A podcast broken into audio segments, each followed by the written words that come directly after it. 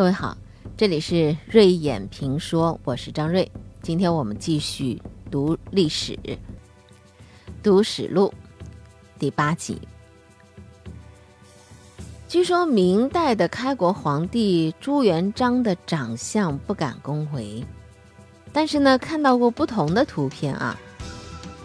呃，清代史学家谭谦的《笔成》，其中有记述说明太祖的遗像的一个短文，说到过这位皇帝有窥私癖，他经常呢换了服装，微服私行，呃，在金陵的市井之间走街串巷，看市情名席，听言察色，因为他特别害怕被别人给识穿。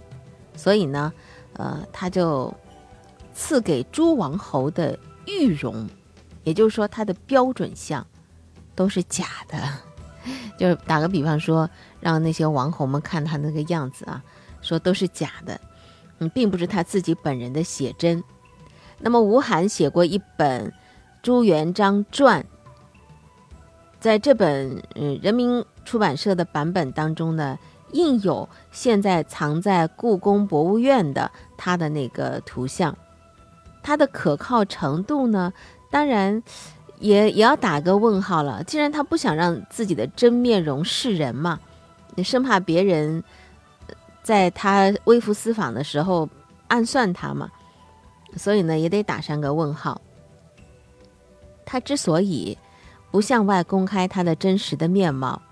既有他的那个方便行事的一面，可能也会有，就长得好像不太好、不太好看啊，难以示人的一面。当然，我们这猜测了。在《明史》这本书里头，对他的外观形象的描写怎么写的呢？说比长，姿貌雄杰，旗鼓贯顶，志意阔然，人莫能测。旗鼓怎么能够贯穿于他的脑顶？这需要外科医生去回答这个问题了。估计他对自己的这种比较奇怪、比较特别的模样，也未必是特别自信的。也许是一个不能碰的痛处吧。明朝有一个野史叫做《简圣野文》，也不知道谁写的。呃，这本书当中记他呢，说是曾微行京城中，闻一老妪密旨，呼上为老头儿。帝大怒，即传令召五城兵马司总诸军至，曰：“张士诚小妾江东，无事，至今呼为张王。今正为天子，此邦居民呼正为老头，何也？”马上就命令啊，没收他的这个呃老百姓的家产很多。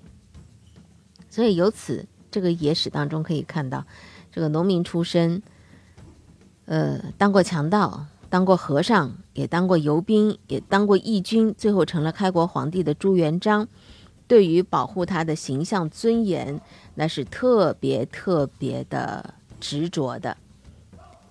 明朝的一个明朝小史里头的《洪武记》当中记载了朱皇帝讨伐孟子的这一出。闹剧吧，哎，这个剧这个闹剧呢，还是蛮典型的，可以让我们看之一二的。其中是这样写的：说帝览孟子至草芥寇仇之说，大不然之，为非臣子所遗言，亦欲去其配享，招有见者以不敬论，且命金吾射之。刑部尚书钱塘抗书入见，欲。真自随，袒胸受谏曰：“臣得为孟轲死，死有余荣。”帝见其诚恳，命太医院疗其箭伤，而孟子之配享，于是得不废。什么意思啊？就这个事儿，其实发生在朱明王朝一统天下之后，江山坐定了，再也不是当造反派不管不顾、无法无天的时候了。那么他就要修理一下跟他差了上千年的孟子了，有点颇似于相声里头那个关公战秦琼，两个不同朝代的人偏要进行一下较量。举国上下没有一个人不觉得这个事儿荒唐可笑的，但是没有一个人敢对这个事儿呢笑出声来。因为这出闹剧的主角是朱皇帝，你如果不想死，你就只能捂住嘴；要笑只能在心里笑，要乐也只能关起门来偷着乐。在中国历史上有两位圣人，一位是孔子，一位是雅圣啊，孟子。历代统治者都需要借助于孔孟之道来统治老百姓，所以对这两位圣人恭敬的是不得了，供在文庙里四十八节的派代表去奉祀。不定期还要御驾出动到山东曲阜去祭孔，那场面特别浩大、庄严肃穆。九五之尊的天子殿下都要朝他们两个去磕头，来表示自己内心啊对这两位的尊崇吧。所以呢，孔子有百代肃王之称。去过山东曲阜的这个游客都知道孔庙和孔府的规格。基本上是参照北京紫禁城的规模修建的，富丽堂皇啊，确实有王家气派。但是朱元璋他对于文明、文化、文人，他可能内心是有一种抵触的。再加上他比较另类，也不去买什么圣人的账。他特别反感的是孟子。主要是因为这位孟子啊，他不把帝王放在最恭敬的首位。孟子说什么“君之视臣如草芥，则臣视君如寇仇”啊，公开号召老百姓说：“你如果把我们当草芥一样，我们就也可以不听你的，反抗君王。”所以你说朱元璋他能不生气吗？这还得了？洪武二年，朱元璋下了一个命令，他把孟子的牌位从文庙里撤出来。取消孟夫子的配享资格，满朝文武都慌了手脚了，因为大家都是孔孟之徒，不执行命令不行，执行命令又觉得，哎呀，有点荒谬。这时候呢，有一位刑部尚书准备好了棺材，誓与雅慎共存亡，但是也没能够制止住这位皇帝。幸亏青天监的星象专家出来说话了，他说：“淫行于祸。”这是天要发怒的先兆啊！殿下是不是有些什么政策举措呀，让上天感到不安了呀？朱元璋愣了，他迟疑了一会儿，因为第一啊，他终究是一个农民，而且是靠天吃饭的赤贫农民。由于靠天吃饭，所以他在基因当中是对上天有一种敬畏之心的。别人是不敢对他怎么样的，但老天爷要对他怎么样，他还是不能不在乎的。第二呢，他贵为天子，为必作威，为必作福，谁也奈何他不得。可是他再伟大，他再英明，他的命是掌握在老天手里的。阎王让你五更死，绝不留你到天明啊！所以这位本质上的农民他就让步了，他就撤销圣旨了，总算让孟夫子在祭祀的时候可以有一盘冷猪头享用一下了。这位农民皇帝撤。孟配享的闹剧，在清朝的《全祖望》一本书《节其亭集》当中有记载，呃，这个记载是当做笑话在讲的。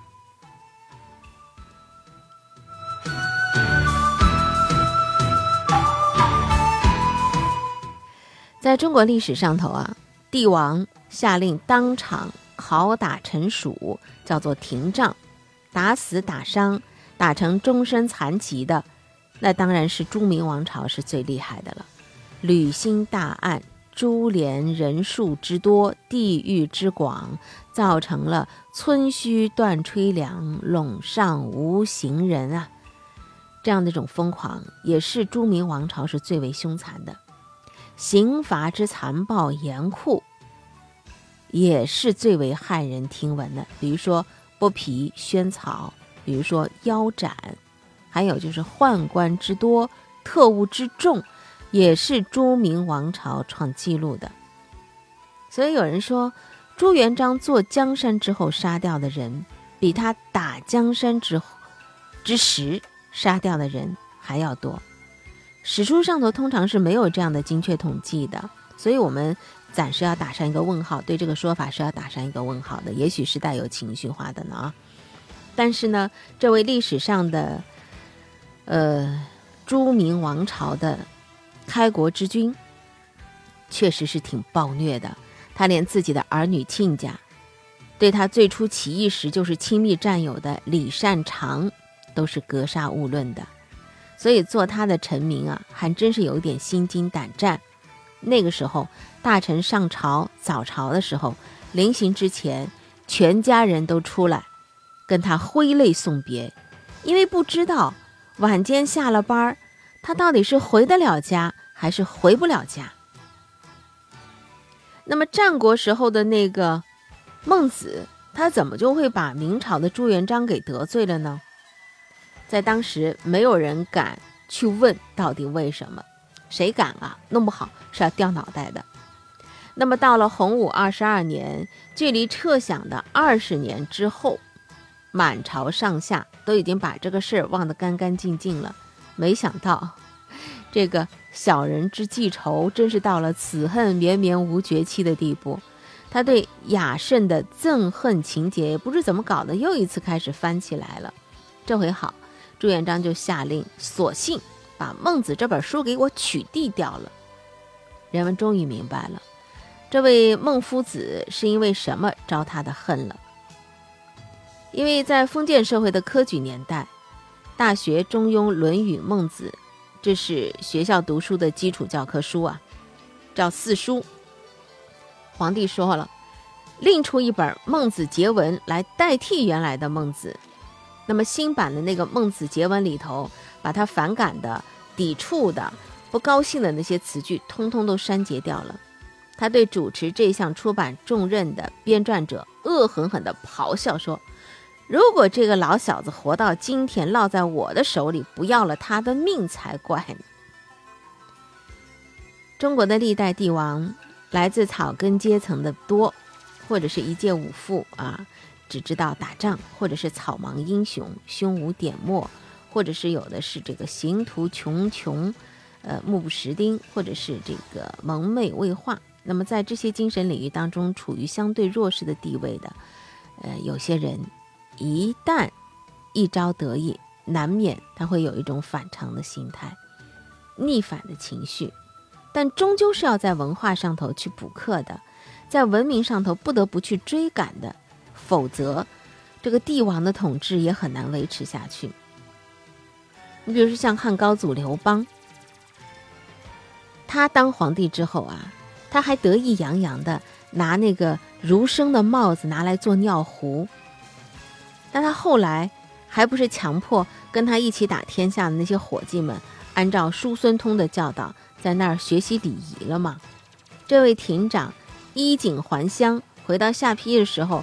不也咧开大嘴吼出说“大风起兮云飞扬”这样的诗句了吗？做诗人状吗？呃，但真的有一个例外，那就是朱元璋啊。他呢坚持他的心态到底，所以他一直跟孟夫子是过不去的。这本《孟子结文》，甚至到他的儿孙接班当皇帝之后，也不怎么提倡了。后来呢，也就任其自消自灭了。湮灭，没有消息了。后来大家甚至都忘了曾经发生过这样的事情。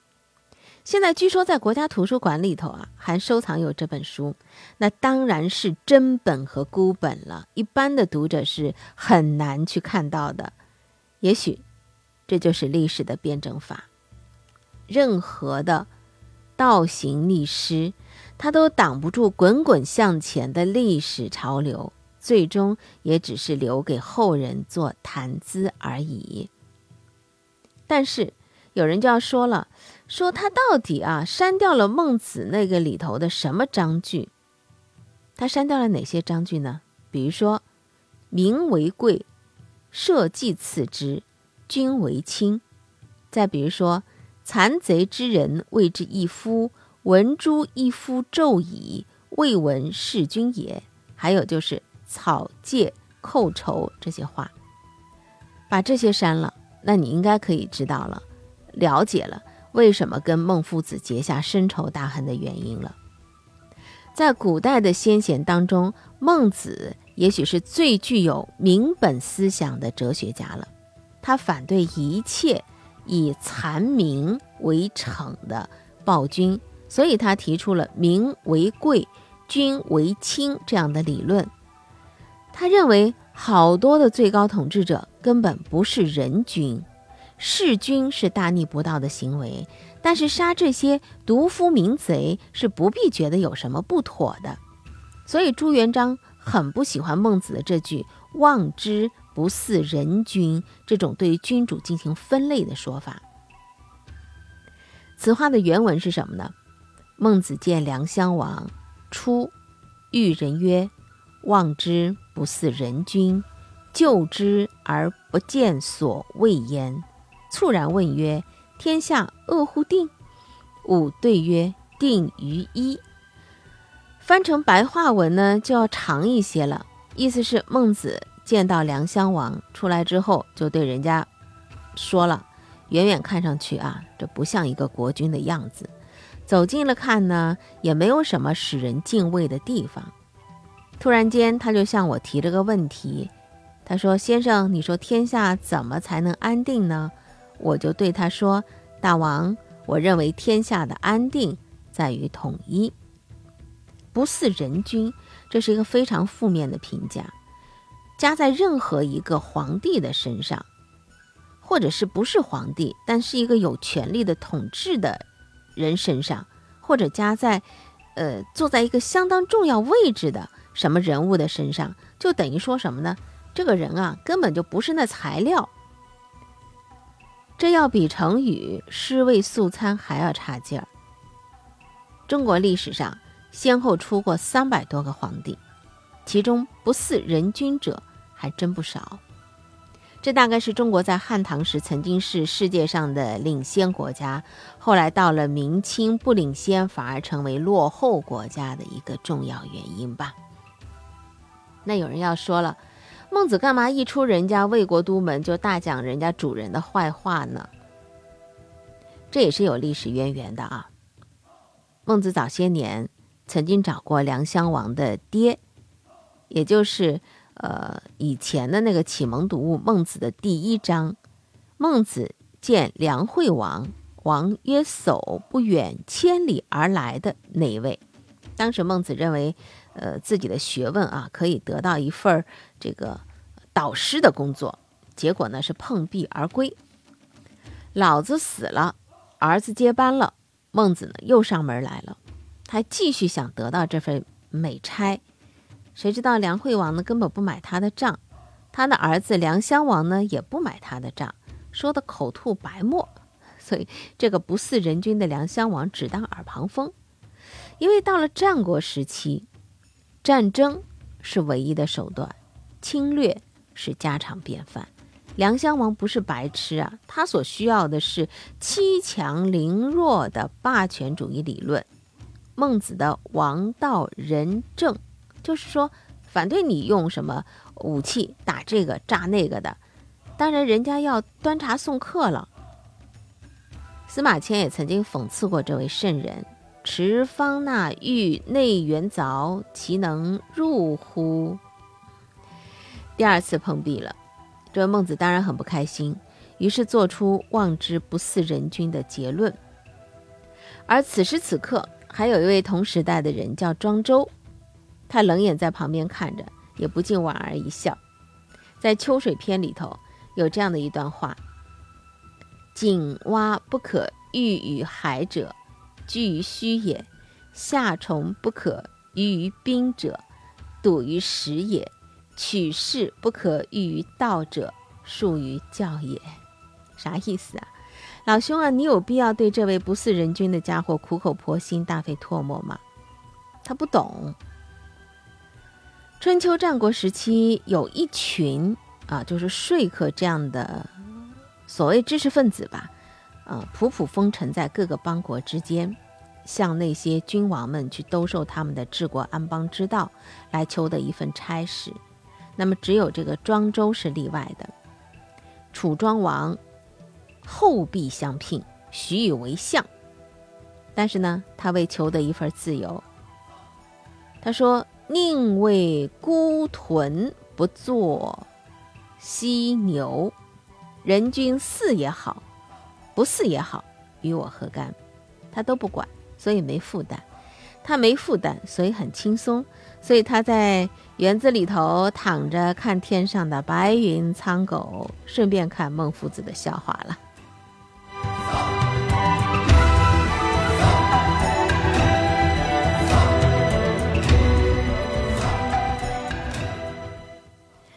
人各有志，追求不同。儒家讲入世，讲齐家治国平天下。孟子做不到庄周那样的豁达潇洒、放浪形骸，所以他卷起铺盖，挽起裤腿，重新上路，风餐露宿，忍饥挨饿，不辞劳苦，奔走于山东各国的驿路之上，去寻找新的赏识他的满腹经纶的人君，来兜售他的仁政和性善的主张。不过，中国的老百姓还是要感谢孟子的这个论断的“不似人君”的这个论断的，这等于是一把尺，用来丈量数千年封建社会当中那些皇帝或不是皇帝的皇帝够不够格。如果老百姓，哎，能够有了这样一份抬起头来看看皇帝的嘴脸，拿着把标尺来丈量一下，哎，这实在是非常非常了不起的一件事情了。不过话得说回来，有这点勇气或者没这点勇勇气，能改变吗？这里呢，我们就要说说沙陀人李存茂了。他在没当皇帝之前，倒也没有多少可挑剔的地方。他一坐上龙椅呢，哎，那真的是不一样了。欧阳修在他的新五代史当中。对于这位后唐庄宗，有过一段精彩的记载，我们下期再说。今天就先到这儿。